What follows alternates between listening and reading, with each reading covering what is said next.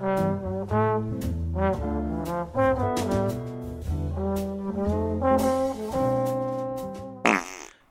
uh, welcome to Movie Butts. I'm Arnie Joan. This is Dane. Hi. So uh, I'm going to continue my uh, my new little tradition of trying to keep this a little different and fresh. I've got some exciting ways that uh, I'm going to introduce the show from now on. Keep keep keep tuned for that. But um, right now I need you to do me a favor, Dane. Yep. Can you explain to me what slam poetry is? Um, slam poetry is basically you just say anything, but you say it like, like you go like here. Let me read um one of my my notes for for the movies we're about to watch. Dan Aykroyd is not funny. That's slam poetry. Okay, so I'm going to do a slam poetry explanation of what this is. Oh, nice. Do you uh do you have faith in me here? I don't know what slam poetry is. I just thought it sounded funny. So uh okay. Butts. Movie butts. Mathematics. Film mathematics. Rotten Tomatoes, Metacritic, IMDb. All the math. All the movies. Aggregates audience response, box office budget, you know it. Best, worst, movie butts. What do you think? I've got my fist in the air. You got your fist in the air. Do you, do you think that do you think that clearly explains that we use math to determine the best and worst of the topics we're watching? Do you think that was clear? Yeah, I think Awesome. I think I might I have a career crystal. at slam poetry. Do you think I should? no one a- makes money from little- slam poetry. You know what? I will make money from slam poetry. Be the first one. I'll do it. I'll do it. I'll I'll make money off slam poetry. Um, I think I might have to put like a bit of a bit of a beat, you know, like a click beat underneath that.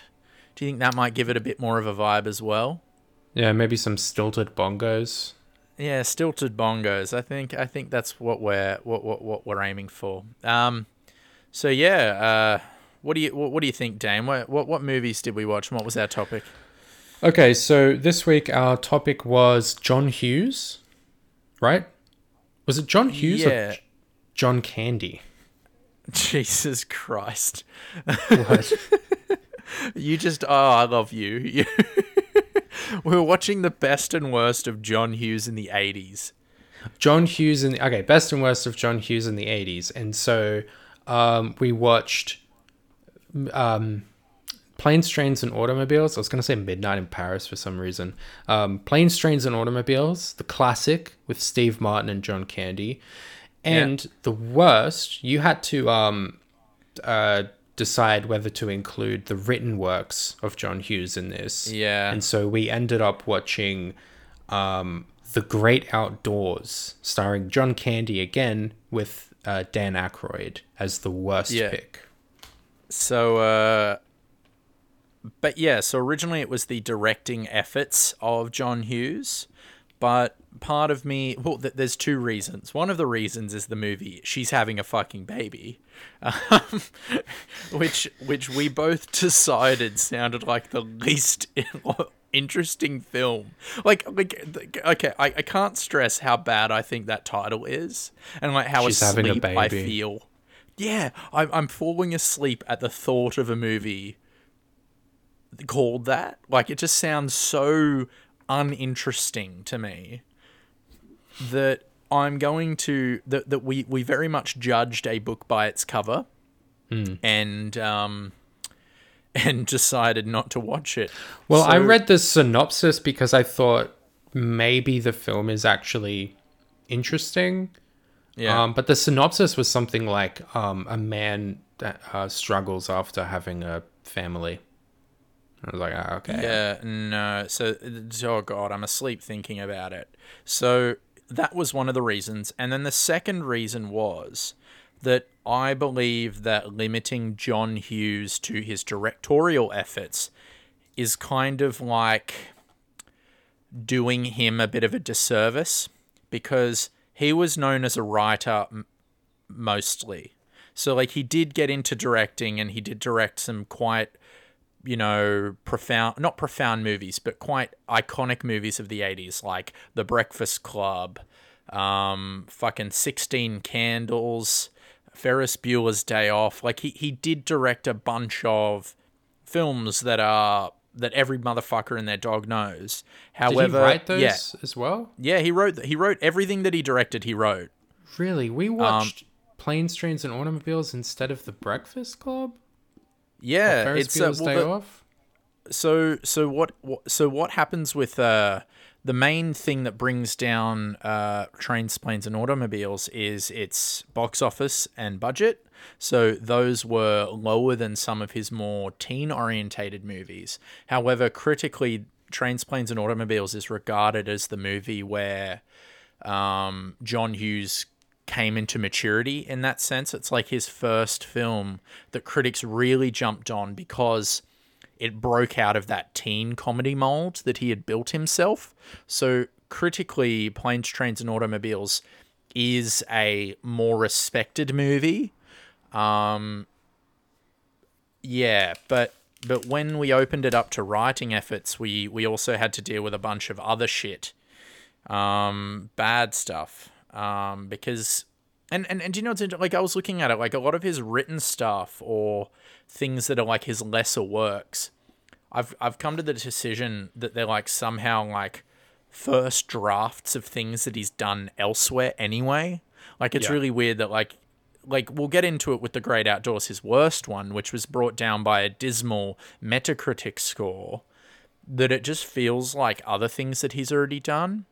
Um, but before we get too much into the films, um, you know, I, I just want to address that this is The Great Outdoors is somehow still not the worst movie we've seen with Dan Aykroyd and John Candy in it together. Is the worst one um Nothing but trouble. Nothing But Trouble? That's it. The I forgot that the was John scariest. Candy. I thought that was um the other fat SNL guy. Whoa, what John Belushi? No. Um Chris Farley. Ugh. That's that's like an insult to John Candy to compare him to Hey, Chris no, Farley. well, you know what? Like he doesn't do anything in that movie. Uh, No, well, he's kind of fucking gross in that film. Both of them are. Um, so yeah, do you mind giving a plot description of both Planes, Trains, and Automobiles and The Great Outdoors? Yeah, so planes, trains, and automobiles is like you have like the the the sort of like stodgy straight man in Steve Martin, and he's he works for a big company doing Media some agency. important thing. Yeah, yeah, yeah. And uh, he's got to get back to his family uh, by Christmas. No, by New by Jesus Turkey Christ. by the um the other one Thanksgiving. Um Yeah. And like he's got to catch a plane but then his boss like holds them back and then he's going to miss his plane. Anyway, and then he bumps into Chris Farley who's like a big Chris fat Farley? annoying guy. No, the other cunt. Um the guy, John Candy. John Candy. My God. Anyway, so then he gets stuck on the plane with John Candy, and he can't get away from this guy. That's basically You're gonna make it sound movie. like we don't. You, you're gonna you make it sound like we don't get paid to do this.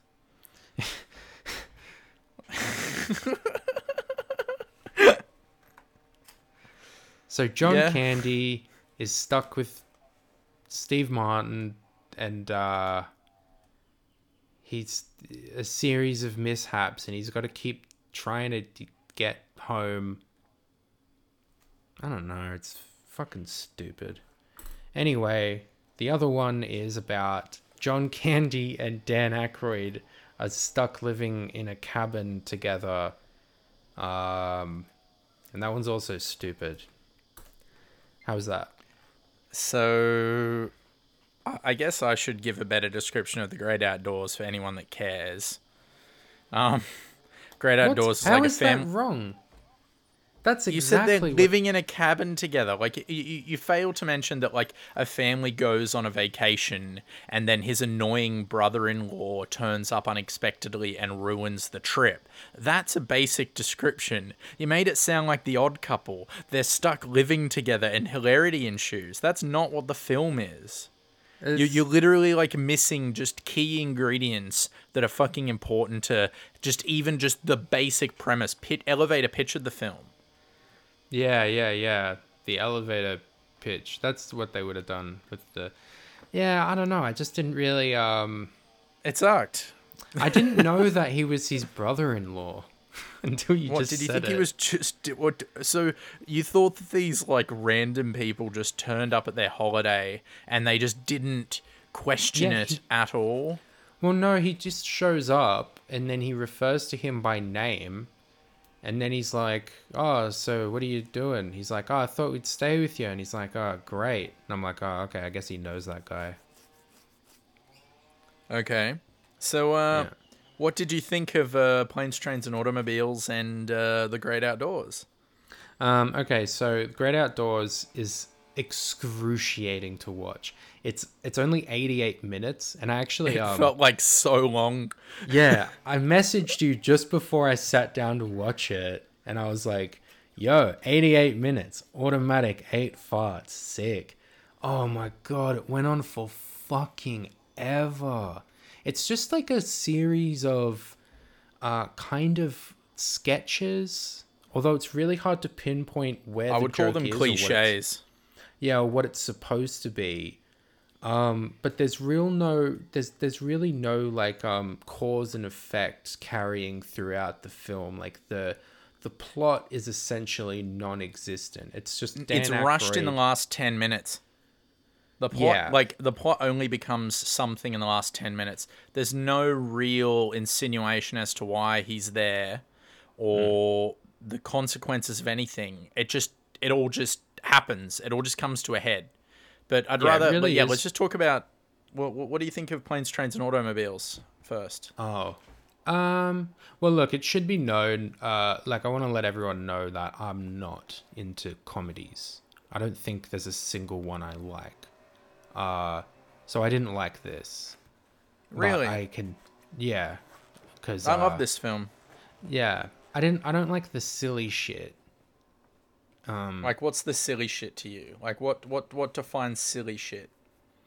um silly faces. Like they pull silly faces. I don't like in comedies how they they exaggerate their acting, like they overact on purpose. Then they don't do it an awful lot in this film. So there's a bunch of stuff that I do like because it takes itself seriously for a lot of it. I'd say probably like 65% of the film it, it takes itself seriously and it presents it presents the plot um, in a sincere and heartful manner. And then there's Yep. like the other part of it, which is just like jokes and just like dumb humor, like and like I like I I have a particular disdain for um cartoon physics in in um live action films, like the when they're when they get when they're driving and they almost get hit by the trucks, and um they get so tense that John Candy like bends the steering wheel and Steve Martin's fingers get stuck in the wood. Like that cartoon shit. That that that fucking drives me nuts.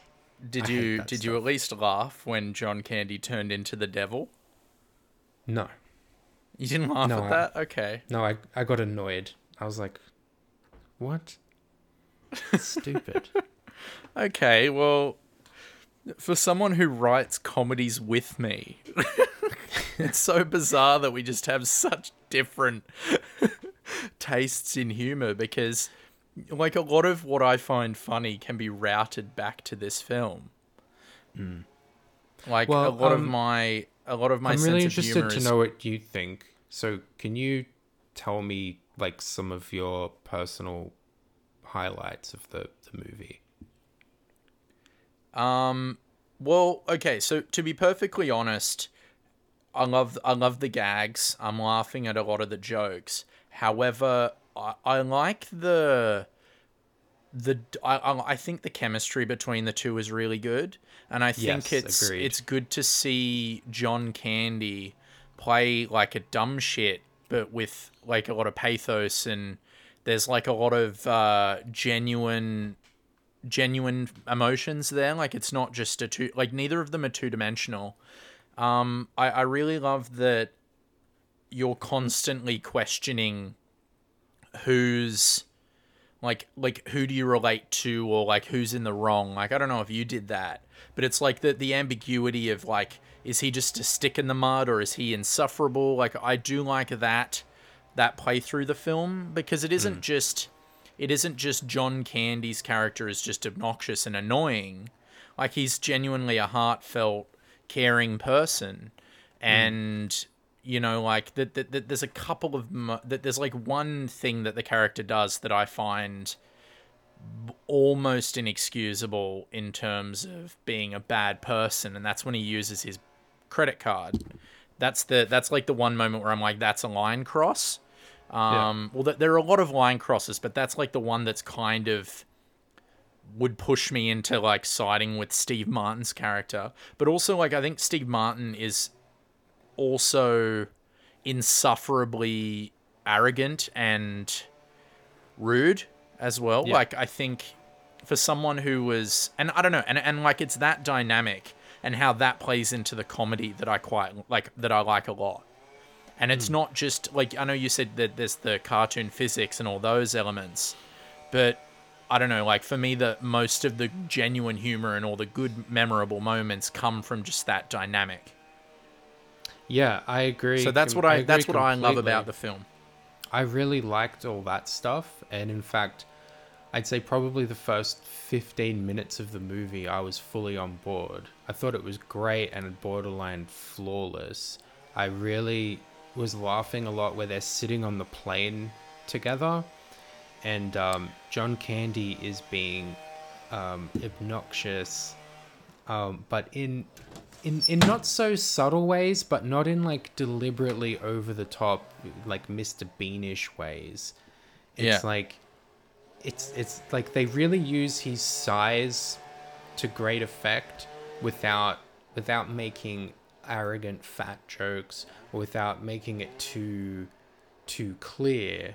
Um, it's just things like uh like I love the bit where he um after just not shutting up like he he'll he'll just he'll just say one thing and Steve Martin just like kind of politely nods and he's like oh boy I tell you what I I really get scared on flights he's like mm-hmm, okay yeah great and then he reaches down and takes his shoe off and he's just like oh and you just see Steve Martin get annoyed and he's like, "Oh boy, I tell you what, my feet are really hurting."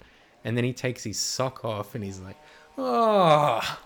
it's like you can just you can understand why he's getting so annoyed by that, but in the same way how like he's not John Candy's really not doing anything wrong. He's just been he's just being very open and comfortable.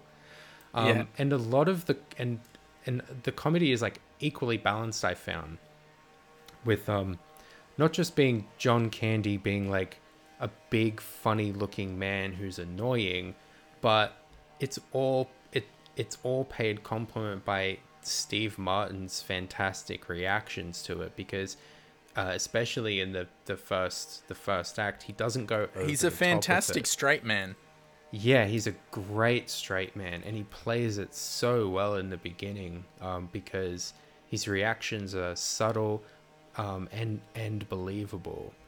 For me, it's just that later on in the film, his his expressions go from being subtle and realistic to like you know he's he's really putting his shoulders into it. Like he's he's like he like visibly drops and furrows his brow and frowns in like a a way that just really felt like overacting and that type of um comedy overacting that I that I really can't stand and is present in so many 80s comedies that I that I hate. And so I was really disappointed to see it turn into that eventually That's interesting because I, I didn't have any, I wasn't really annoyed by any of that because, like, you look at the situation and the environment they're in, and when all this stuff starts happening, like all the really ludicrous stuff, that's when the physicality really changes. Like when the the mm. movie does ramp up in the level of absurdity. So I don't know, like I, I kind of find that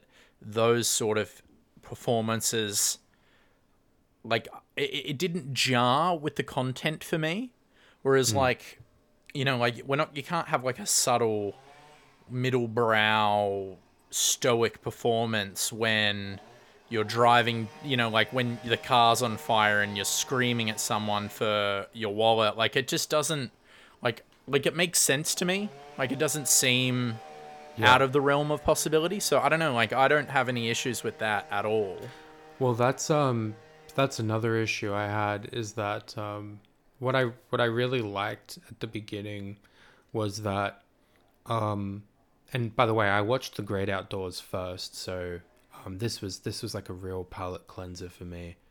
Um is that um at the beginning it felt like I was watching a real man exist in the real world.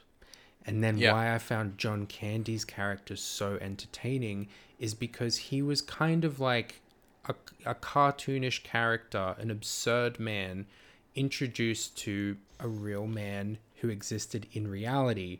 But then slowly, reality was transformed into absurdity and and it became wholly unreal. And then Steve Martin's performance even came to reflect that which is fine. And I'm not saying that that makes it objectively bad. It's just for me personally I'm not into that type of shit like I like my comedies to be to be to to like deliberately try to stay as grounded as possible Sure. um, so, th- Um, so then when like you've got that, like the guy just like grabs Steve Martin by the nuts, like picks him up by his ball sack, and then the next time Steve Martin talks, he's got the helium voice.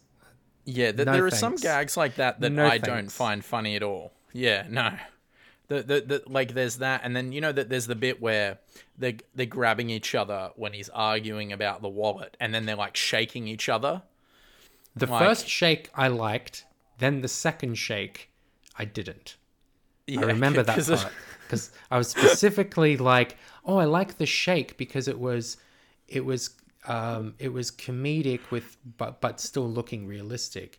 And then he just shakes. Yeah, but when you again. repeat it, yeah, It's like the repetition there. But like I, I I would argue that John Candy's character stays the same.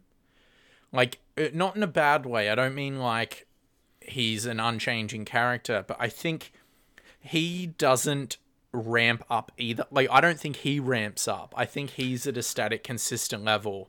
But on retrospect now that you're bringing it up, there is a huge dramatic shift in Steve Martin's performance. But I don't know. It, it doesn't take me out. Like a- again, it is some of those really hack-eyed jokes that are probably the weaker points of the movies. But mm. I don't know. Like it seems. I don't know. I was. Especially at the end, like there's a. Did you get the the sadness from John Candy's character before the ending? Like, did you feel that in his performance? yeah. He's And I don't know. I find that quite impressive. he's a pathetic guy from the from the beginning um who and i think that that works because it's not just like you're not meant to just like relate to the steve martin character and therefore it's funny because it's like well yeah he's he's he's stuck in a room with a big annoying jerk I It's, think at the um, beginning of the movie you're meant to. Because he isn't particularly in the first yeah, 20 minutes of the movie, he really isn't in the wrong at all. Like the the, the only the, the the moment where like he jumps uh and where his character starts to kind of the moral code and the moral ambiguity like the the moral ambiguity begins as soon as he kind of starts screaming at John Candy in the in the hotel room would you agree like up until Um, then I don't think he really does anything that's considered Um, On a normal level, I probably would agree, but on my personal level, I don't because um, okay. I actually didn't like Steve Martin's character, and um, when he's when he's annoyed by him on the plane because he keeps because John Candy keeps talking to him, um, and he just wants to be left alone, but he's not saying that. Um, Most people any- can't though. yeah, exactly. But I don't have any tolerance for that. I'm I'm perfectly fine to just tell someone to shut up. Shut the fuck up. Yeah. Um, but I understand that that's because I'm an antisocial retard. So I, I fully get that, like, what he's going for in the film, and I can see that it's probably objectively effective. But Yep. Um, I actually relate more to the annoying character because when he's like, "Oh, you left a wet towel on the floor and you spilt beer on the bed," I'm like, "Hey, man, we all fucking you know make mistakes. We've all been there." like I would be that guy more than I'm the other guy. Would you put have beer on a bed that has that that's like turned on by a coin to vibrate though? Uh, yeah, I don't think you know. would. That's that's neck level oblivious. Yeah, but you know, I'm not. I wouldn't be surprised if if I did that. Sure. But yeah, no, I, I don't know. Like, I I find this movie has a lot of heart, and every time I watch it, still at the ending, I get a bit choked up. Yeah, You know, I- Although, I, don't, um, and, and I wouldn't call it like emotionally manipulative level. It's just, it's like a, a genuinely, I believe, earned conclusion to the film. Yes. Um, I am inclined to agree. Uh, however, um, here's what I here's here's here's why I, I didn't really care for it. He's The on the train. specifically. Yeah, he's on the train and he's going away from John Candy, right? Um, and then that's when he like has the realization, oh wait, this guy has no family. Um, and then I made a joke. I was watching it with my wife, and uh, I was like, uh, like, yeah, he gets up and tells the the driver to turn the train around, but then the very next shot, the train is pulling back into the station, and he gets off, and I'm like, but it's coming from the same direction that it left. I'm like, Well- wait a minute. That looks like he just turned the train around. And so I'm assuming he had to like get off and catch another train. But I would have liked to at least seen him like get off the train and get on another one, even if it's just for like two shots and for, for three seconds worth of extra footage. But I kind of needed that because otherwise it looked weird. And then he goes into the waiting room. John Candy's sitting there. Okay, believable. But then he doesn't react. He's not like, oh, what are you doing back here? And then he's like, why aren't you home? And then he tries to like defend him. He's, he's not like, oh, I'm just uh, waiting for, uh, uh, yeah, yeah, I don't have a home. Instead, he's just, he walks in. John Candy says nothing. He just looks at him and he says, how come you're not at home? And he goes, I don't have a home. My wife is dead. And it's kind of like, well, the audience knows now, so I may as well just tell you straight up so that we can get to the end of the film because we're approaching 90 minutes. So I didn't really have that same feeling. Interesting. It's a it's an interesting perspective, and I can totally see that.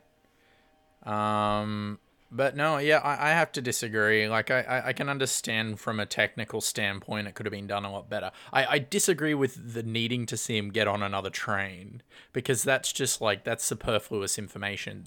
Like, you know that that's what he did. You don't need Yeah, but to see then him the, do it. then the then the cut looks funny. I mean, I just to me though, you know, I mean, it's I- do- I do agree, no, in- film, In retrospect, to me, it just looks funny. in retrospect, I think you may have you, you may have hit the nail on the head that maybe John Candy could have tried to talk his way out of it at least for a second. I think that's a that's a good take that I haven't really noticed about. But I guess I was just wrapped up in it. You know. Yeah, I mean that's the you know, and like you know what I really felt was that um I felt like that this film was accidentally better than he intended because like I thought just like all the fucking like derpy dipshit goofy comedy moments could not have come from the same man who was able to like elicit a real humanity out of this cartoonish character. John Candy. Yeah, and to be Yeah. able to like direct a real chemistry between these guys who are pretty much polar opposites and have you and have you really feel for them both equally. I thought I think that that's terrific stuff. But by all the other like stupid shit that's in there and all the all the fucking coincidences written in there just to keep them together i was like that you must be like accidentally doing something really good because There's there's the only goofy like shit is definitely on purpose his the goofy shit is in all of his movies. right Like even th- this is like known as his most mature film, and it's still rampant with goofy stuff. Like it's just part of his style. And mm. now what I'm doing here is I'm looking at his filmography, and you know, like we've got 16 Candles, National Lampoon's Vacation, The Breakfast Club. The Breakfast Club, I think, is. isn't the breakfast club like just a straight like drama No, it's a comedy. It's like a teen comedy drama. right but It's like a coming no of one- age film. right but there's no one is like doing cartoony shit in there i've only seen it once Yeah, well, the, the, it does it does like toe the line. Like you know, it gets to the it gets to the bit where um, there no one's around, and then they all just start dancing, and it's like the dance break in the movie, like the montage scene. Like for me, that's jumping that line into the goofy stuff. maybe but i mean You it, like the famous bit where they're all like doing the sliding foot dance across the bar. You know, like that's from the Breakfast Club. okay um, Ferris Bueller's Day Off. She's having a baby. Ugh, even though I haven't seen it. Uncle Buck. Home Alone. Christmas Vacation. Beethoven. Home Alone 2. Baby's Day Out. fucking home alone is more grounded in reality than this film You think? yeah there's no like there's no there's no breaking the laws of physics I mean, not, not to a not to a Uh, are you- Looney are Tunes you- degree. Are you joking? not to a Looney Tunes degree. Like for me, No one is bending Oh. steering wheels. Yeah, I don't know. Like, I, I, if I remember correctly, reading somewhere that the the the traps that uh that fucking what's his name Macaulay Culkin's character set. What's the character's name? I should fucking remember that. Kevin. Yeah. Kevin. Kevin, right? Is it Kevin? Yeah, yeah, it's Kevin. Um, would kill like Marv would be dead. yeah. Well, so you I know, mean, like it is. yeah, it is. It is like- kind of towing that line. it's not obviously breaking that rule for comedic effect. What did you watch that on MythBusters? No, I, I remember. I think I just read like a fucking. Oh god, I don't know, MythBusters doing the Home Alone traps. No, I didn't watch. Like you know, those like stupid fucking websites like Junkee and shit. Yeah, like, Yeah, I think I read like an article from one of "Oh, those stupid. He would things, actually so- have third degree burns on his head and would Yeah, like some of the stuff. shock. Some of that stuff, you know. So like, I, I think. I think you know you might be giving it a bit of a too much of a pass. I remember No, I mean, specifically just- one. I think one of the ones in two where he like has the barrels and like hits him in the chest, like would have destroyed his rib cage and he would have died. Hmm. Like that's that's that's pushing it a little bit, you know. It's But I don't know. things Like, I, I would I would just- argue that there's no real um level of I, I don't know that, that there's not a, not enough strong character character moments or interaction in Home Alone as there is in Planes, Trains, and Automobiles. Like it takes, it's still a bit kid kid movie Home Alone Yeah, it's in like that regard. it is a yeah, it's a kids movie.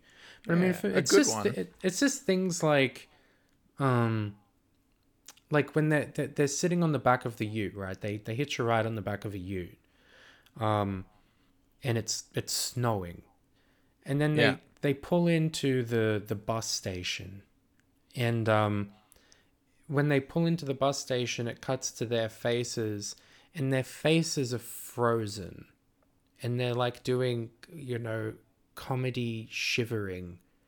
And so i was like oh and now he's sick.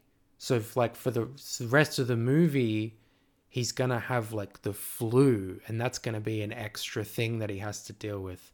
But then there's the next thing they're sitting in the bus station and they're fine. Oh it's just a gag. I fucking yeah, it was hate literally just a gag. I fucking hate gags, man. Like, that shit is for children. Put that shit in Home Alone. Don't put it in this movie that genuinely I think deserves better. Which is what makes me think that any heart that exists in this film, any maturity that exists, was a fucking accident and John Hughes had nothing to do with it. Wow, that's a hot take. I don't know. It's just like it's like kind of like you might might be able to compare John Hughes to like a virtuous pedophile, like someone who's aware of the fact that this is what they do, and sometimes he couldn't help himself. Maybe That's a hot take. the virtuous pedophile. I feel like I might need to cut that. No, it's good. Good analogy. I'm not. I'm not. I'm not calling John Hughes a pedophile. I just need to go on the record and say that I love John Hughes, and a big part of my childhood was his films. Even though I'm technically of the next generation, um, not the one that grew up watching them. I just watched them on video, going to Blockbuster and Video Easy. But I, I was just there. A virtual. c- c- Can we think of something? Uh, can you think of a different analogy then, other than a virtuous pedophile, just to save my ass? No, I mean, like, I, you know, I think he, I think he likes. He obviously likes this stuff. He obviously thinks it's, he obviously thinks it's good to just have like, what's another word? I keep using goofy, but just like, just Broad? fucking- yeah, just like extremely broad comedy thrown in there, and it is so weird to me that like people are are cool with with that stuff but but then they like make fun of stupid Adam Sandler movies like they say that shit is trash but John Hughes is a fucking genius or whatever and I'm like these things are very similar That's an just- that's an interesting take. it's just cartoony nonsense Like my my issue with like Adam Sandler comedies is how bored he looks in them now, and how forced they look. Like I, I I'm not the kind of person that that shits on the nine, 90s Sandler. There's a there's a place for that in film history, you know, and and and it has a and it has a home. Like the same as same as John Hughes movies for me. I was watching the the '90s Sandler movies around the same time and enjoying them.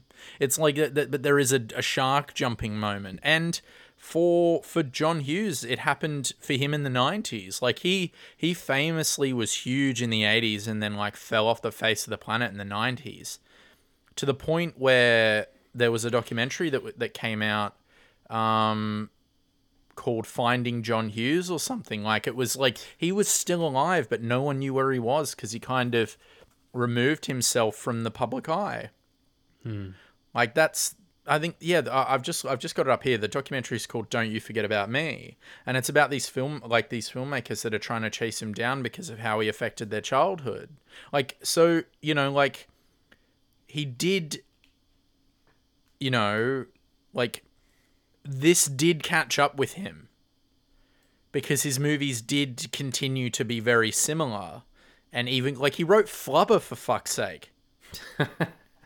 And home alone 3 and beethoven 3 like he kept doing the same thing.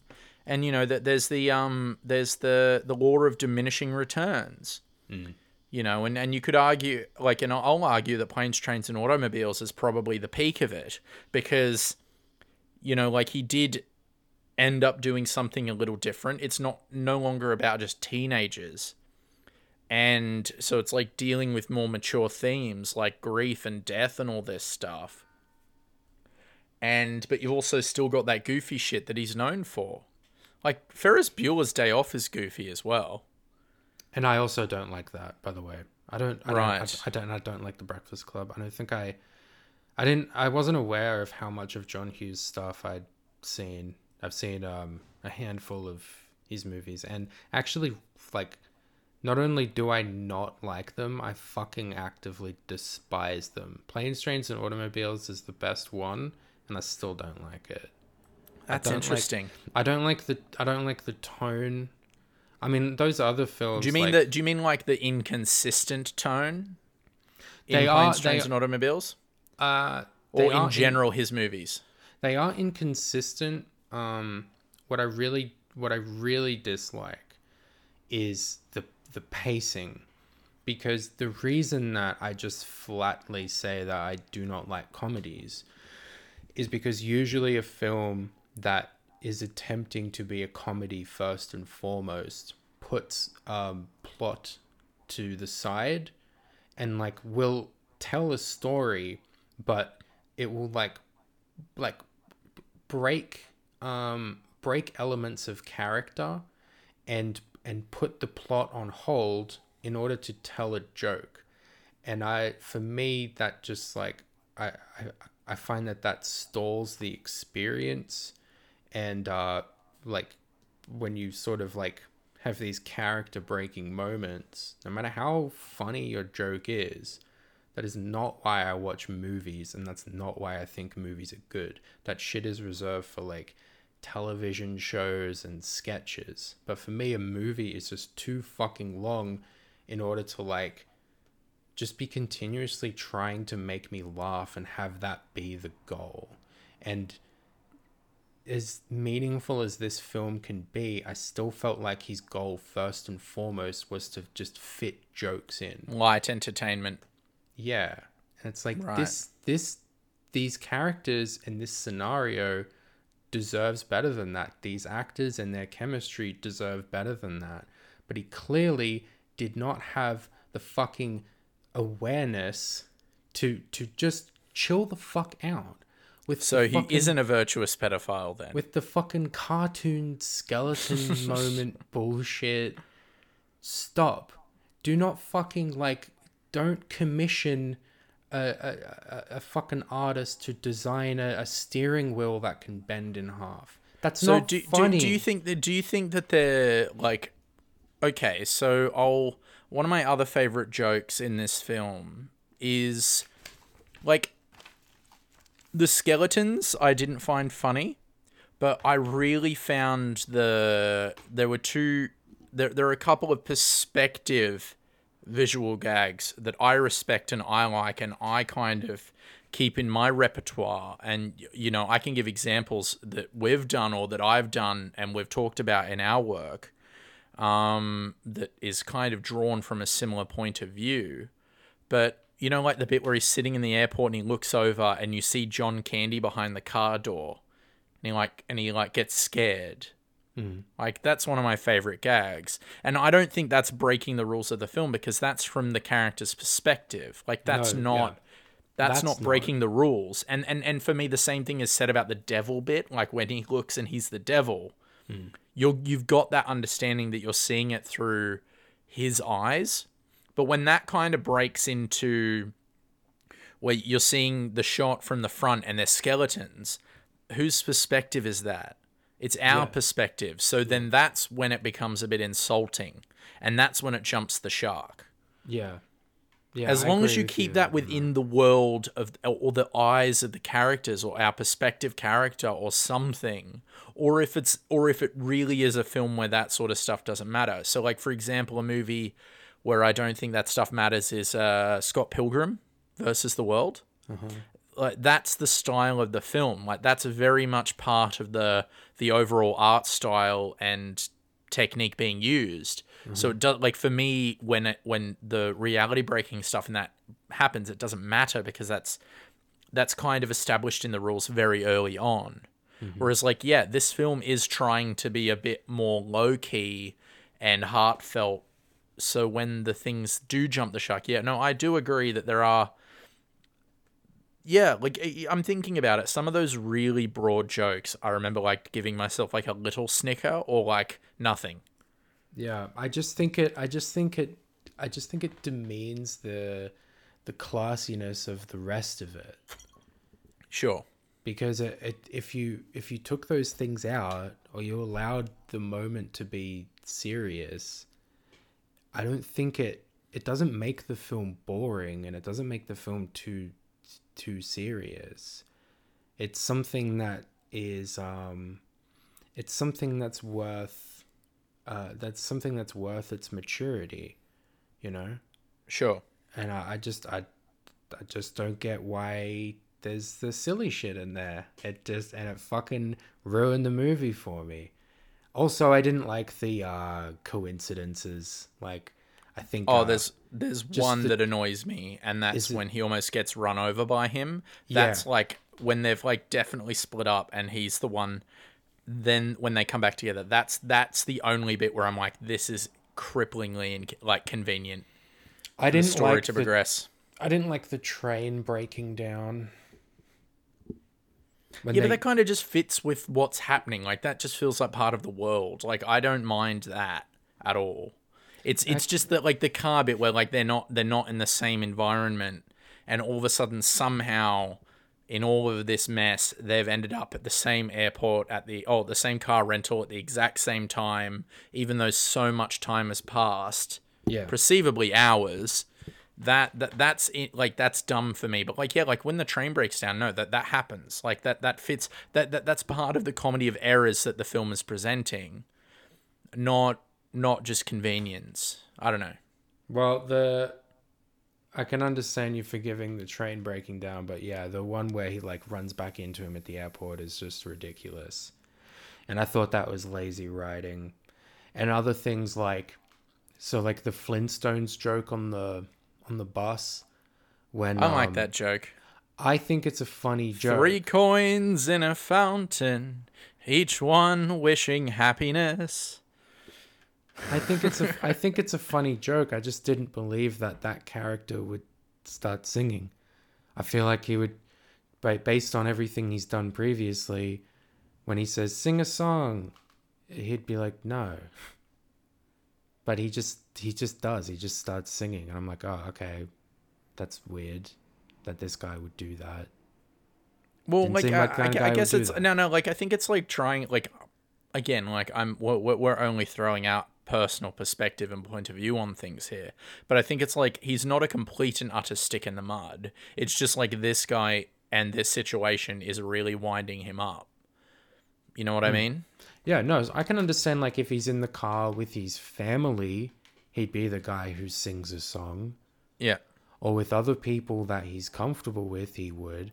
But he's in a situation that he fucking hates next to a guy he fucking hates on a bunch with a bunch of people who he has no respect for. And he just like I thought he'd just like try to get some sleep. But instead he's like, You sing a song next. He's like, oh, okay and then starts singing that song and everyone's like, What? And then John Candy starts singing the Flintstones and everyone sings along. That's a funny joke, but I feel like John Hughes knew that was a funny joke, so broke the character in order to fit that funny joke in there. Sure. And for me, character comes first before your joke. That's that's very true. Um, so we've we've spent about almost an hour talking about planes, trains, and automobiles. I think this is probably a opportune time for us to start talking about the great outdoors, unless there's something else you'd like to point out and talk about with planes, trains. I just wanted to quickly ask um, your opinion on the. Um, we don't have to spend too long on it, but I was curious about your feelings on the um, the the the the homophobia in the in the film in the one scene in particular where they have to share a bed, and the joke there is just clearly you gay. Because I I, didn't- thought that was, I didn't get that at all. what. so my my perspective was I put myself in the shoe. Like I'm gay as fuck, so like I'm not saying that that validates my opinion more than yours, but I what think I- it. I think it should. I think it does. That's why I was fucking. Because I was Okay, like, okay I then, knew you okay love this movie, and then within like the first twenty five minutes, they have to share a bed, and and they're both like, ew, gay, which is like fine in the context of the characters. no, yeah, no, no, no, but it- like, I'm not that- saying you can't I'm have it homophobic characters. No, they're not- no, but like what's the joke about is it? clearly just right audience, you gay. Mm, co- like okay maybe a little bit but what i what what my, the saving grace for me was that i was able to take a step back and think about all the people that i've met that how absolutely unappealing and uninterested i would be in sharing a bed with them hmm. platonically Yes. like, so I love you, Dane. Heaps. But I feel like even me and you would have a hard time sharing a bed together. Yeah, we're both uh, two like big guys with foot Yeah. odor problems. So, work. totally. So, that's kind of the perspective I thought the film was kind of going at. And they were on edge because of it. So, like, when. You know, when then that's thinking, and then when it's like, "Oh, do you want to have a shower?" and he's like, "No, no," and then like, th- like it kind of gets into the that's where it's a bit of a gay joke, but it's kind of like that that that's that's like a subtext or pretext to like this other problem here. It's like you don't want to share a bed with this person. So like no, I, d- I didn't really have a problem with it. See, the reason I Um, thought that what they were going for was um, gay was because I really felt like John Candy's character should have been totally fine with sharing a bed with him. Um, because he doesn't have a problem with like Boundaries and contact stuff. boundaries. Sure. So uh, I I fucking like I I fucking heard the line in my head when they entered the room that Steve Martin sees the bed and goes, "Oh no." And then John Candy goes, uh, looks like we're bunking together or some shit like that. But instead, he looks at the bed as well and he's like, "Oh no." Uh, I, I, I- I disagree. Like, so they, they walk into the room, and the perspective is 110% Steve Martin's character. So, and the camera's panning around the room, you know, and you're, and, and you're getting the reverse shots on Steve Martin's face, and you're panning around, and then it goes over to John Candy through Steve Martin's eyes, who hmm. gives a smile, but like a not like a I wouldn't automatically say an uncomfortable smile, but also not like a completely oblivious smile. So I wouldn't say it like automatically shows that John Candy's like uncomfortable with it. The the only moment where I think it's shown that John Candy is at all uncomfortable is when they go to my one of the jokes where it's like, "Did you see the game yesterday?" Oh, yep, hell of a game, hell of a game. Like that's the and how his he responds to that is the hmm. only part where I feel like John Candy is maybe being shown as being uncomfortable. But also when you wake up in your hands between some random dude's ass cheeks, you might be a little bit uncomfortable, you know? That was a that was a weird joke as well. That that's borderline homophobic, but that for me that's more like a toxic Oh. masculinity joke than a homophobic joke. That one I didn't even didn't care about as much as the bird one. But uh, what I just found we- uh, weird is like I don't like. And also, I really don't like jokes where it's like people's like physical senses are be- be- uh, betrayed. Like Steve Martin's like, "Where's your hand right now?" And he goes, "Between two pillows." And then they both like pause for a second and go, "Uh," and it's like, wait a minute, Steve Martin didn't feel a big hand up his ass. Like he had to kind of do the basic math in his head of like two pillows, but there's not two extra. Wait a minute, that's my ass. Ugh. It's like fuck off. Yeah, you really are a bit of a stick in the mud with that sort of humor, aren't you? Yeah, shit has to really fucking add up for me. Like you gotta like. Come on, you've never been like slightly disorientated when you woke up and like forgot where you were? Or like you know like you slowly but surely your percep- perception of the world and, and your surroundings comes back? Like i have that I'm- every t- every time that i wake up in a bed that isn't mine be it uh at a friend's house be it in a hotel room anywhere there is always a couple of minutes where i like need to remember that i'm not at home. I am extremely attentive and always on high alert and aware of my surroundings because I am extremely paranoid. are you one of those people that when you walk into a house you know all the exits just in case something happens Yes. Literally.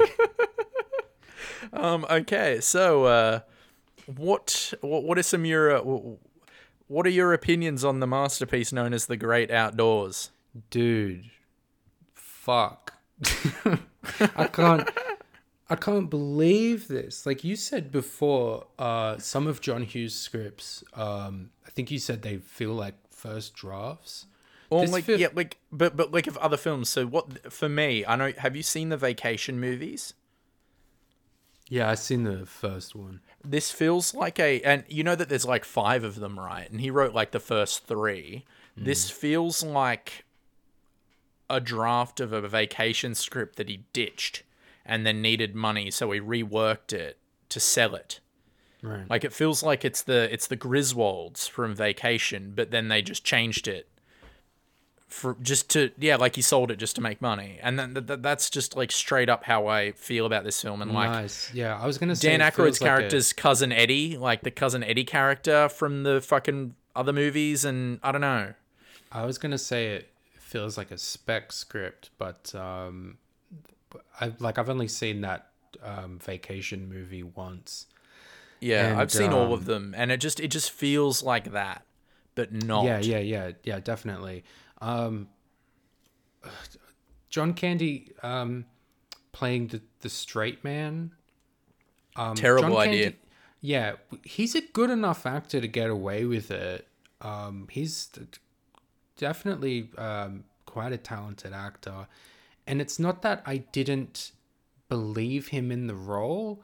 Um, it's that he would have been so much better as the other guy. I think. they could have swapped and and and like yeah, so for have two reasons two reasons right um candy could have easily have done the other character way better right Yeah.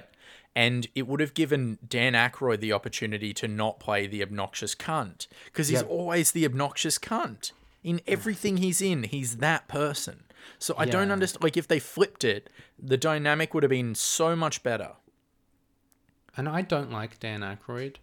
I, I um I I I rapped at the start that Dan Aykroyd isn't funny, um, and I haven't I don't like him in in fucking anything. The only thing I like him, Ghostbusters I only like him in Ghostbusters, but he plays the straight man in that.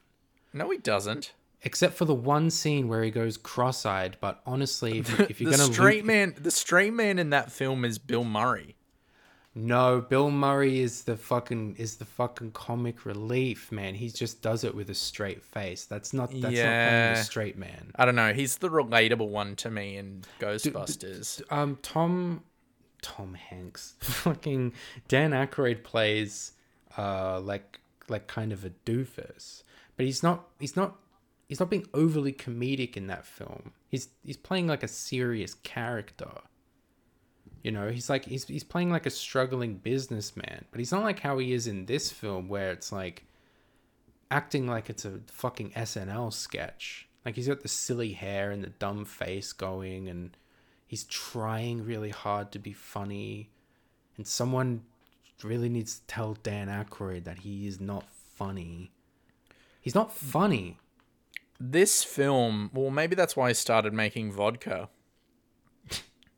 Because he owns Crystal Skull Vodka. Like, and when's the last thing you saw him in? Yeah, I think the cameo appearance in 2016 Ghostbusters. Yeah, and even before that, like, I swear to God, he's like in, he plays like a character in Scrooge, like the fucking Bill Murray, like a nightmare, uh, like a Christmas Carol movie. I'm pretty sure he plays like the, like the taxi driver in that or something. And like, I can't think of anything that he's been in post Coneheads. Do you know what I mean? Like, Yeah. so, you know, it caught up with him. But Dan Aykroyd is too has too much ego to be a good comedic actor. I think he's good in um, Ghostbusters because he's playing a, a version of himself, a struggling businessman with notions of grandeur. Sure. In I wouldn't this, call him the straight man in that though. I don't know. I feel like that's a stretch because he is ludicrous. fine, But it, but he's playing like a weird scientist guy. Like that's yeah, but he's not acting goofy. He's not trying to be funny. If he's if he's Hmm. got if he's got funny lines in it, then they're funny lines. But he's not he's not trying to be funny. In this, oh yeah. sh- You already discounted the ghost blowjob scene, didn't you? yeah, that's I'm I've I've like retroactively like George Lucas that in my own brain. So I'm sorry, I don't know that scene. the one bad scene in a perfect movie. Otherwise, Oh fuck. Yeah, Um, no, but like for me, the, the the big insult in this film is the lack of even effort in there being a plot. Like it's just relied on like a like a scenario, like I said, the elevator pitch. A mm. family goes to Wisconsin to get a nice holiday break. Their crazy brother-in-law comes and ruins it. But even then, that's not really the dynamic the whole way. Like Dan Aykroyd's character like disappears for big chunks of the movie, and then there's all these just other cliche things like the love story between the son and the girl. Yeah, is which- just which is is just random like- character blank meets random character blank, Hmm. and they can't be together because of blank, and then it's just cliche everything. and, it's and it just feels like bits and pieces of- way into the film. Yeah. And then but but then but like what's the conflict, right? So at what point so it's revealed like in the last 15 minutes that Dan Aykroyd unless I fucking phased out and totally didn't realize, but it's presented the whole film that Dan Aykroyd's character is really well off and they never really give any clue as to why they th- well why they're there, right? Hmm. And then or that even he's in trouble because the, the reveal is that he's like broke and that he needs to basically steal his brother-in-law's money to survive but there's no real like okay so Yeah, they never hypothetically they never hint at that. now, what do you know? What, like, what an easy fix to this is. Have hmm. Dan Aykroyd's character early on in the movie pitch to him the the investment, and then have John Candy like go, "Oh no, I'm not into that stuff," and then near the end have his character guilt him into doing it. So it's Yeah. like it's a it's a throwback to the film. So like you've been paying attention, this is a result. But what you get is you get a 5 minute scene where it goes you were mean to me this one time when you were drunk and give me money and then well sorry he goes give me money and then he goes no and then he goes you were rude to me this one time and then he's like okay then give me money and he goes yes and it all happens in one scene Yeah. And it's insulting like it's just like just just give put the effort in Yeah, to like, like an, make it more than 10 minutes near the end Yeah, we're like an hour, 10 minutes into the film at this point before like any semblance of a consequences or like it, plot. Yeah. and then and then and then it even drew me up up the fucking wall even more. Right, is that he gives him the money, hmm. and then he leaves. Right, and it's like and it, and it became one of those like laboriously fucked, never-ending scenes because they drive away, and then the writer John Hughes in this instance is like, "Fuck." I need to wrap this up soon, don't I? okay, well, I'll get him to just turn around and then, like, you could almost cut out that scene of them in the car where the wife makes him feel guilty. And it hmm. would almost just feel like the same scene Yeah. because nothing changes. No, No, just then- progress. No progression happens, and then all of a sudden, bang! They're back. It's like it's like a joke. Like they they leave and then they come back, and it's like, just kidding. We're in the same scene. Yeah, he just comes back and then he says, "Ah, actually I'm broke." Yeah, and I don't know. It's just, just It's give stupid. Just and then have a more storm respect comes for along. the idea. Yeah, and then a storm comes along. Oh, and it becomes an action movie for like five minutes. Yeah, so then a storm comes along. Um and they're like, "Oh no, watch out, everyone, a storm!" And then Dan Aykroyd's like, "Where are my daughters?" And they're like, "Oh no, we got to go find the daughters." So they run out to find the daughters, and then we get the um, the return of the only other, you know, this is the only other throwback throughout the whole film, is um, Oh yeah, there's literally one. No, The- no, no. the- There's two. it's the the bear. So like, um, oh oh, and and I read something interesting. I'll just get through this first. Uh, so earlier in the film, John Candy tells a story about a bear he saw when he was at the same cabin years ago, and it tried to attack him, and he shot it with a shotgun, but it just like scalped the bear, and the bear ran off. So he's like, so there's still a bald bear out there. Um, and then another thing is like this old prospector character comes along and he's like, "Hey, Dan Aykroyd, I found your daughters playing around in an old abandoned mine shaft that that's still here, and kids go out there sometimes, and it's still there, so you got to watch them." And he's like, "Oh, okay, yeah, thanks, I will." Anyway, so at the end of the film, the daughters are playing in the mine shaft. They fall down, and um, the bald bear comes out and is and is there and then John Candy has to face off against the the bald bear once again. It's the only other throwback. But originally what was supposed to happen in the script was that um they get they get carted around the lake by a giant fish. Wait, what? Yeah, kind of like in um that Wait, what are you episode of- talking about? Is this like some trivia you read or something? Yeah. Yeah. Okay. So uh, they they built they actually built uh, a big mechanical fish for the scene. My but then They God. then they couldn't get it to work in the water, so they just made the bear and mine thing uh, uh, again. Like, and I don't know whether they then had to go and plant that in the story like go back and shoot those scenes with the mine and the bear to establish that? Or they were just going to have like a random big fish pop up at the end? But that's um yeah that's basically the ending and the only time that there's ever a plot. Other than that the rest of the film is just like a series of um like sketches or events of um things going wrong for John Candy's character. Like he Who is a terrible straight man, yeah he eats a big steak uh, he which gets, I found uncomfortable.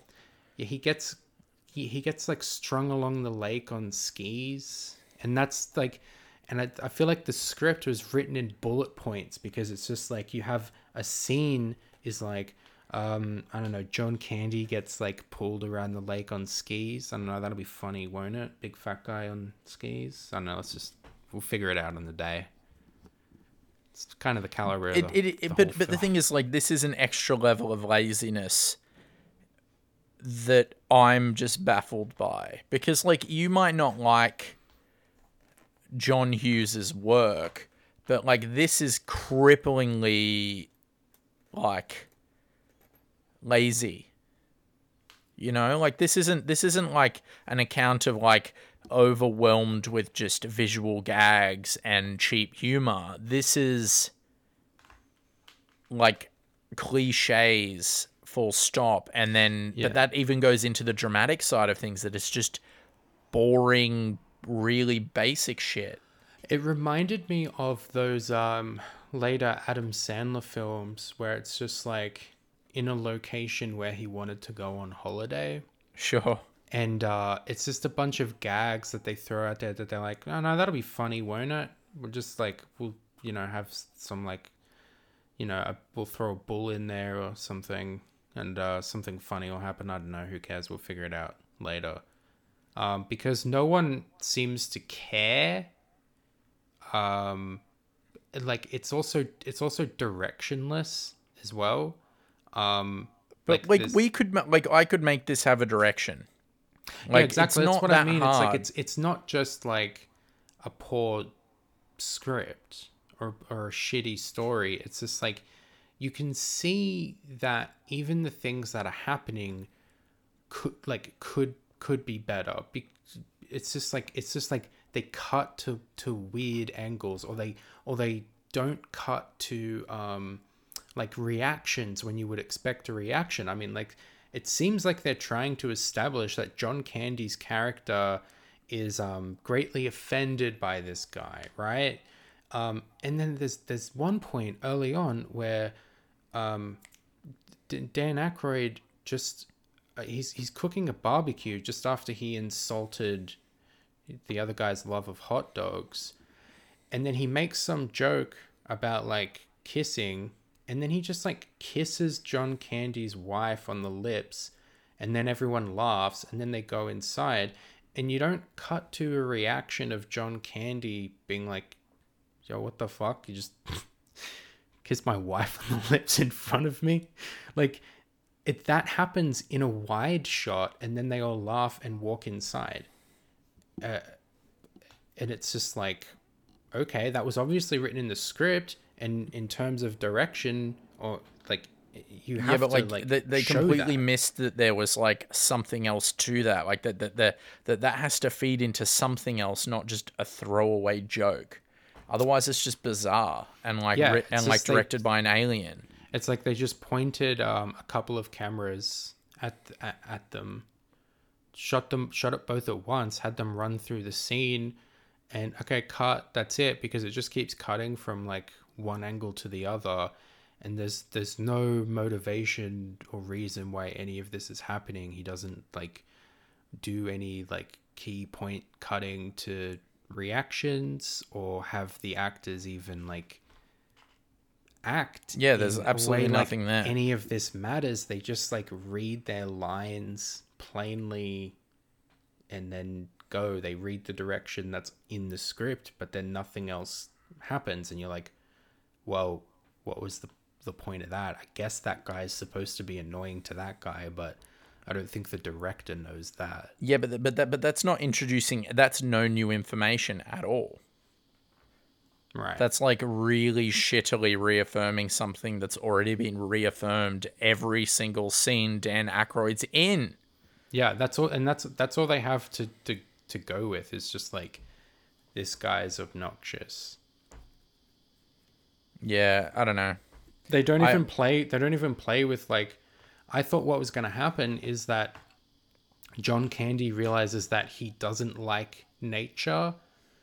Um, he he likes um, like he likes city or suburban comforts, uh, and what he hates about Dan Aykroyd's character is not that he's um, not that he doesn't appreciate nature, is that he's he's rich because Yeah. it's not like it's not like John Candy hates the fact that this guy's cooking lobster tail instead of like eating something from the wild or roasting s'mores or in the in the fire or whatever because John Candy instead like like shuns the lobster tails because he wants to eat hot dogs.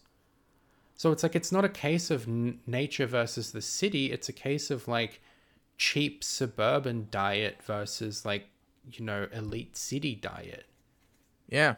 but that never happens. I thought they were going to do something with that because then he just keeps going like he loves chili dogs, and then he and then he like shits on um, Dan Aykroyd's big boat. Like he's got a big um, fucking uh, motorboat, and he's like, "Oh no, that's too big. That's too much boat. Come on, we're out here on the lake, guys. We got this other boat." But his boat is also like a one with an electric motor, and it just looks like a smaller version of Dan Aykroyd's boat. It's not like a boat with like oars or some shit or a little fucking dinghy. He so it's like he like I kept thinking like, oh okay, is this gonna be like a hey, you know what? I don't hate you because you fucking don't respect nature. I hate you because you know you don't like me because I'm poor or some shit. But Yeah, but then but then that also would but that like but that. but that but that feeds into kind of the ending. So like what you're projecting makes total sense for what they end up tr- trying to reveal, but they just don't go there at all. I don't know bizarre. what the ending was supposed to be. Well, I like you know, like the, the the reveal that Dan Aykroyd is broke yeah, and that it's all for show. Like that that that that what you're suggesting feeds into in a way what you're suggesting and what you're saying. Hmm. They just don't go there. Do you think maybe that's like what he had in mind when he wrote the script, which is not the final draft of No, the script? no, We no, no. on that, Literally, literally. So the the vacation movies are movies about a man's wholehearted goal for his family to have a good time and to enjoy the things that he did when he was young with his father. It's pretty much the plot to every vacation movie. Oh, and this right, literally just feels like that, but not. Just reworked in a really lazy way. That's it. And they even throw that in. It's like the, the scene where it's like John Candy's with his son. He's like, wait, is the reason you brought us here is because you did it with your dad? And he's like, yes, son. Like, that's it. There's so many scenes like that where they're not like you know I had a problem with planes, trains, and automobiles because it's like they were just trying to cram a joke in every second. But I mean, like they there are fucking entire scenes in this film where he's not even trying to fit a joke in. It's just exposition Yeah. and like lazy on the surface exposition and that's it that's the whole scene don't even try to like finish it off with something silly happening or it's just okay I would have preferred more of that in this film. what just pure Silly shit. oh no, silly shit shit. Yeah. yeah if you're gonna do it in any film it's gonna have to be this one because you don't have you don't have any like grounding in reality it is a very silly premise with silly characters so get goofy with something like this but this is the more grounded one like nothing extremely goofy or weird happens No. it's just very Um, is there anything? shit. Is there anything in the movie that you did like, or I anything that laughed. you want to? I laughed twice. I chuckled twice. Um, once at the start, John Candy gets out of the car, and uh, there's trees in the parking lot, and so he gets out of the car and he goes, huh, "Trees in the parking lot." I I I chuckled, and then Yep. and then right at the end when there's a there's a blackout, and Dan Aykroyd. Oh, and then um, Dan Aykroyd is trying to like start his lighter, and he goes, "Huh, this uh, pretty crappy for a hundred and seventeen dollar lighter." And then John Candy holds his lighter up and lights it, and he's like, "Huh, seventeen cents," and then does a big like, "Ha ha ha," and then burns himself, and he's like, "Ow!" Not particularly funny when I say it like that, but it's it's just in the way that John Candy delivers the line that it made me chuckle. The Uh, um the, the, the rest the of one, the film I watched like completely dead eyed. the uh the one bit of respect I need to give to the movie is the scene in which the bald bear is like crushing John Candy. And that's because I have no idea how they did that. Because Oh, yeah. I, I rewound it and looked at it. That was a real bear. And I was looking at it, and that was a real person under the door. Yeah, So, just like, um, squashing him. Yeah, I'm like, I'm like that. that respect for somehow figuring out how to do that because, like, it made me rewind it just to look at it because it was just like such a striking image. Yeah, yeah, yeah. I gotta agree So, with yeah. you there. That's the that's literally it. Uh, how'd you feel about when he uh, shoots the bear in the bum and uh, all the bear's hair comes off its bum, so now it's bald on the bum and it and it goes running into the woods. I deleted that from my memory because it wasn't funny. I fucking groaned so hard. That shit. That annoyed me so much. I was just like, fuck you. Fuck off. Try to th- put that fucking bum joke in there. Oh, Oh, how about just- those raccoons as well? We keep Oh, cutting. the talking raccoons. Yeah. Oh, so what what do they do? They they're trying to get the they're trying to get the bins.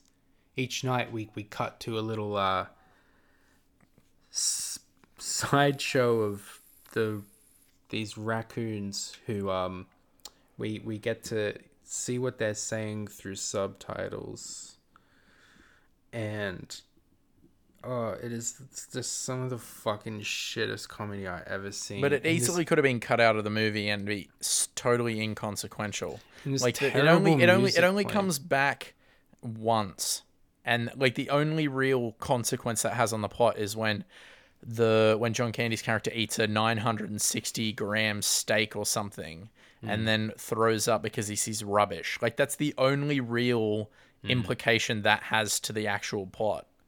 Did you see that the raccoons uh, make another appearance after the end credits? No, wait, you sat through the end credits? Yeah, I sat right through the to the end of the credits, and the raccoons show up in a final scene Why? where they they just talk about the bear that that that's now bald on the ass as well, and they go, "Did you hear what happened to Barry? Now he's bald on both ends." Side splitting stuff. And this awful, this awful uh, comedy music plays during the each raccoon scene. That's like, bo bo bo bo, bo bo bo bo, and that was making me laugh just because it's so fucking obnoxious. And uh, another funny music cue was um every time we cut back to the teenage son and his stupid romance, the exact same like segment of awful 80s music plays and uh, it all it all starts exactly the same and it's so cheap and it's so shit but it's pretty funny because it happens like five or six times throughout the film in in like a 20 minute portion because yeah, it, that- it all just it all just gets rushed in yeah, one that part of kid's the film. romance is we're, we're like we're like 50 minutes into the film before that um, plot b kicks off and then it's resolved uh, like with another 20 minutes left as well it's very weird I'm kind of done talking about this film. Do you mind reading some reviews? oh yeah fuck wh- th- This this podcast is almost at the length of that film.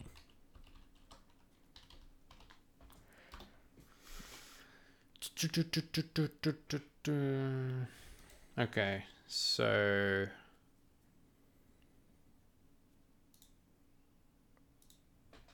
Oh, by the way, I have to mention the best reviews for planes, trains, and automobiles. The top five were like ten paragraphs, so I skipped them. how do you Just honestly because- write a review that's more than like a paragraph I could write three re- paragraphs about. it's not a review at that point it's like a it's like an analysis Yeah, but like you got to remember, so many people out there like film analysis is like a huge thing.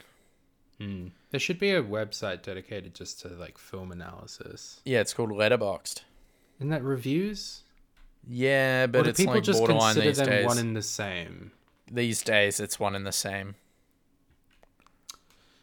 All right. This is a 10 star review by Lee Eisenberg. The best Thanksgiving movie ever. When Amen. When jittery advertising executive Neil Page, that's his name. Jittery. Yeah, jittery. Is he jittery though? Yeah, he's always, you know, he's jittering around all the time. No, he's not. what? Yeah, I don't know. I think she just maybe thinks he's supposed to be because you know it's an odd couple. It's like, oh yeah, he's a he's a bit of a stiff. He's a jittery old man because he's got grey hair. Uh, how old was Steve Martin in this? I don't know. Probably like twenty six. He's in uh surprisingly good shape, by the way. Steve Martin. Scene where he gets out of the shower. Yeah, Steve Martin's in really good shape. I don't know how he's doing now. he still Okay. looks pretty good. So he's trying to go home for Thanksgiving. He gets stuck with Boris shower ring salesman Del Griffith. Oh, by the way, fantastic job for that character. And Yeah. also, I really love um, the addition of the um, the little uh, samples of shower rings that he has when he holds them out in like this uh, little flip wallet thing, and he's got like six little different styled shower curtains. He's like, I'm a shower curtain sales ring salesman. Um, fine, fine little touch that um, Yeah. that you could, you know, you could easily overlook, and um, you know, not bother with. But uh, they got someone to make that shit, and it's only in there for like one Five seconds. yeah, but really nice touch. Um, their experience over the next two days are some of the funniest moments ever to grace the silver screen. The best parts are the pillow scene, the car rental scene, and the freeway scene. Warning, you may very well laugh yourself to death. But What? overall, the reason that the movie is so good is because we come to understand why these two men are like they are. I can't do planes, trains, and automobiles justice by trying to describe it. You have to see it to understand how hilarious it is. You won't have a dull moment in it. Look, I'll give them credit for a brief review. Yeah. Uh, I think like all her favorite scenes were my least favorite scenes. Yeah. The car rental scene? What was that? Where he swears at the woman? Yeah, when he's like, I want a fucking car fucking now. Yeah, the, the film does that. Uh, did that a lot to me. Where um, it's like the shaking bit. I've laughed when he did the shake, and then he just does it again. In the the car rental scene, I laughed when he goes, "You can wipe that fucking smile off your face." I laughed, and then he says, "Fucking" every second word, and I was just like, "Shut the fuck up! Why?" Why are you forcing him to do that? Just be normal. um. All right. Good on her. So this is um a one star review. Maudlin and Mawkish. M A U D L I N. Maudlin. Is that how I pronounce that? Do you know that I don't know. word? I don't know that word. Um, by Roger Borg, 2006. So, just the usual Steve Martin performance of grimacing and throwing knock-kneed shapes. Te- knock-kneed? Sh- What's knock-kneed? I've never heard. I think this person is verbose. Maudlin and Knock-kneed. All right. Teamed with the Candy's awkward, squawking man-child buffoonery. The situations are contrived. Uh, Deus, Deuce. The situations are co- contrived. Deuce positively exudes from the machina. Suck. De- Deus Ex Machina is like the act of. God. Yeah, I know that, but he just wrote Deuce positively exudes from the machina. Uh, oh, they're a This is wanker. the worst guy ever. this is the worst guy we've ever had. Alright, I'm only one third of the way through. And the sentiment is splashed on with a bucket. The tone is uneven, the characterization is confused and inconsistent, and the premise is uninteresting and trivialized. No single occasion should be make or break for a family, even one imbued with such artificial significance as thanks for all the land day. Avoid unless you enjoy being battered around the head with clumsy lectures on the joys of loving one's fellow man. A script no doubt penned from inside a gated community behind a security fence. What Oofed. on earth is this guy? I wrote that review. Just kidding. Fuck that. Okay, this is the one I was really looking forward to. Oh, you know what? I'll save it so that I'll read the uh, the one star review first. Stupid, terribly written, predictable, lame movie by Yep. Grant Cage. This movie is so damn disappointing. I love John Candy and I think Dan Aykroyd is okay.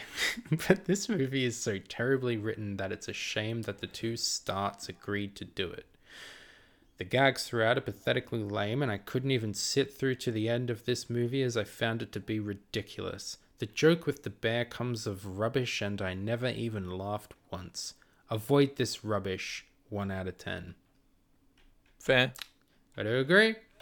I would completely agree. Except for I disagree with the whole like why did John Candy do it? John Candy's literally in like 70% of John Hughes's movies, so it's just par for the course. Is he is he good in most things or bad in most things? I just like John Candy. I think he's got a really nice presence about him. I like him too. Yeah, I enjoy seeing him in a film, but I think uh I don't I can't think of a single film he's in that I really enjoy. The Blues Brothers. Um Actually, Dan Aykroyd's good in that as well. Is that a straight man character?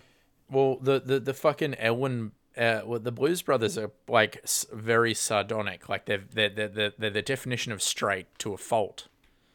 Do you think that role was written for Bill Murray, Which role? one of the Blues Brothers? I don't think. No, no, no, no. So like, it's the opposite. Like, um, Bill Murray. Uh, sorry, Dan Aykroyd and John Belushi. John Belushi or Jim Belushi? John Belushi, right? Um, were a duo, and uh, originally. Bill Murray's character in Ghostbusters was meant to go to John Belushi, but he died. Oh, Yeah, that's interesting. yeah. Yeah, I didn't know. I didn't know that. I have to watch the Blue Blues Brothers again. I saw it when I was a kid, and I was like, "Oh, it's all right." It's a timeless movie for me. Like it's, it, it ages perfectly. Nice. I have to. I think it it's out. aged better than I, I think I've made this argument with you before where I think it's better than um Ghostbusters. Mm, okay. Yeah, I prefer it to Ghostbusters. It was the one that I hoped would win the Dan Aykroyd one, but Ghostbusters won. Okay. We got a ten star review for The Great Outdoors by Oh. Smells Like Cheese. Hopefully, this isn't a joke review. As long as Dan and John make me laugh, I love this movie. The Great Outdoors is one of the most underrated. So they comedies- hated it? The Great Outdoors is one of the most underrated comedies that I have ever seen. No, they love it. It's actually one of my hidden favorites. because What does that even mean? Because no one liked it? stashes the DVD away behind the under the floorboards. Yeah, I would too if I was him. Because this is the type of comedy that I love. Slapstick. It's not a slapstick comedy. Trains, Planes, and Automobiles has more slapstick than this. Yeah, it's surprisingly light on slapstick. I mean, I guess John Candy falls over once. The, there's the scene with the on the jet ski. That's it. Yeah, that's it, really. Um, Dan and John make such a great comedic duo in The Great Outdoors. You can't help but laugh hysterically at every scene or be touched by a sentimental moment. Ugh. What? What the fuck? What movie are you watching? You can't help yourself but laugh hysterically at every scene. I think it means he can't help but laugh hysterically, not you. I hate those broad terms Imagine which just like, like infer that everyone has has the same experience. Imagine just like, uh, Dan Aykroyd walks in and he's like, "Hey, how come no one likes me?" And then his wife is like, "Did you say something?" And then he's like, "Quiet, I'm on the phone." And you're just like, "My fucking god, that is so funny! I just shit myself."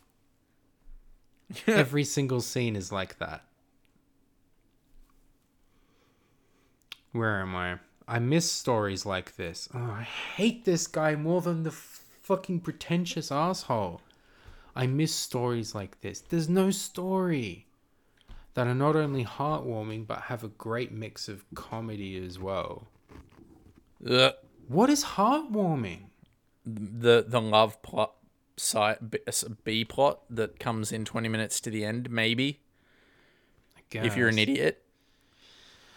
Chet is a family man who wants to bond with his songs and uh, on a camping trip. So he, his wife, and their boys go out to the great outdoors. But an uninvited guest tags along. Their rich and snobby cousins, Roman and Kate, and their two twin, shinning, creepy twin girls. Since Roman likes to live it up, he practically jumps all over Chet's plans and just takes over the vacation. 10, 10 stars. Perfect movie. This is right up there with Citizen Kane, am I right? I'm so baffled. I'm so baffled. The movie does like like seriously like as close to nothing happening in a film as you can get. Like It shouldn't exist. like nothing happens.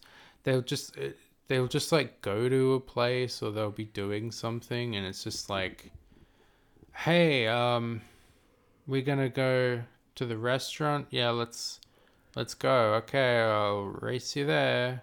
Okay. Oh, I'm to order this. Oh, you're to eat the big steak? Yeah, I'll eat the big steak. Oh, you're gonna be able to eat it all? Yeah, I just did. Okay, well now we're home, and the raccoons have tipped the bin over. Oh, I'm gonna be sick. That's the. It's like 10, 10 to fifteen minutes Of the that. film, yeah.